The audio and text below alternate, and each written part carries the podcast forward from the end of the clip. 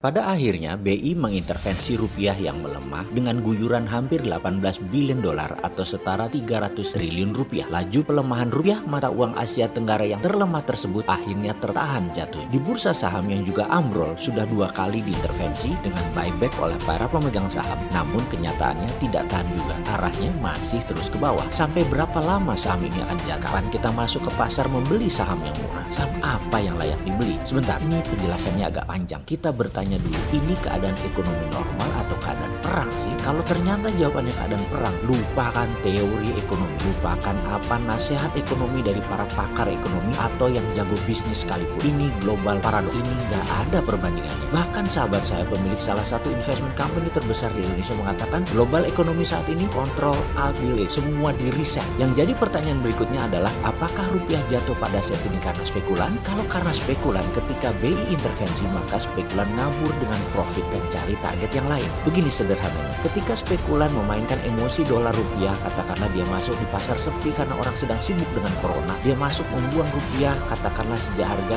14.700. Lalu dia beli beli beli terus dan di harga 16.700 BI intervensi diguyur dolar. Spekulan langsung lepas harga di 16.500. Panen mereka dengan 15% profit. Kalau modal 5 triliun, maka dalam dua minggu dapat uang 750 miliar. BI masuk ngabur dah bawa profitnya nilai mata uang rupiah menguat lagi bahkan bisa balik ke 15 ribuan. Itu kalau spekulan yang kerja. Lalu ada beda kalau memang market yang perlu dolar. Misalnya Pertamina mau impor, PLN dan BUMN lainnya yang kemarin-kemarin pinjem membangun infrastruktur pakai dolar yang kemudian harus pegang dolar saat ini, maka pasti beli dolar lebih banyak dari yang jual dolar karena mereka ekspor belum pulih. Dolar nggak ada di pasaran. Dengan kondisi begini maka rupiah besok bisa melemah lagi. Terus ada lagi yang terakhir yang nggak ada hubungannya dengan surplus perdagangan yang bukan spekulan mata uang yaitu benar-benar menarget Indonesia seperti tahun 97 98 itu terus dihajar rupiahnya bahkan tanpa belas kasihan. BI intervensi besok dihajar lagi diintervensi dihajar lagi dipukul lagi dihit lagi. Ini yang kita takutkan karena sekali lagi saya ini walaupun kecil-kecilan gini adalah pakar trend analisis. Rupiah bisa nggak ada bottomnya kalau kayak gitu. Saham bisa nggak ada bottomnya kalau kayak gitu. Kalau ditanya kapan beli saham di bursa kapan kita lepas dolarnya maka jawabannya adalah ketika sebuah pisau meluncur jatuh, jangan coba tangkap pisau itu. Biarkan sampai nancep di tanah baru ambil gagangnya. Mengertikah sahabat akan sanepok yasan ini? Rupiah kalau dihit, saham kalau dihit, biarkan dulu jangan ditangkap di jalan. Berdarah tanganmu bisa-bisa. Kita rangkum jadi apa skenario ketiganya tadi yang akan terjadi di pasar. Pertama, kalau spekulan yang memainkan rupiah dan memainkan bursa saham, maka pasar akan kembali normal ketika habis diintervensi. Jika benar hal ini terjadi, bagaimana dengan bisnis kita? Tetap lakukan apa yang kita kerjakan dan tambah bisnis model yang baru. Kedua, kalau ternyata ekonomi Indonesia saat ini masuk vicious circle, gerakan perlahan turun karena efek corona dan efek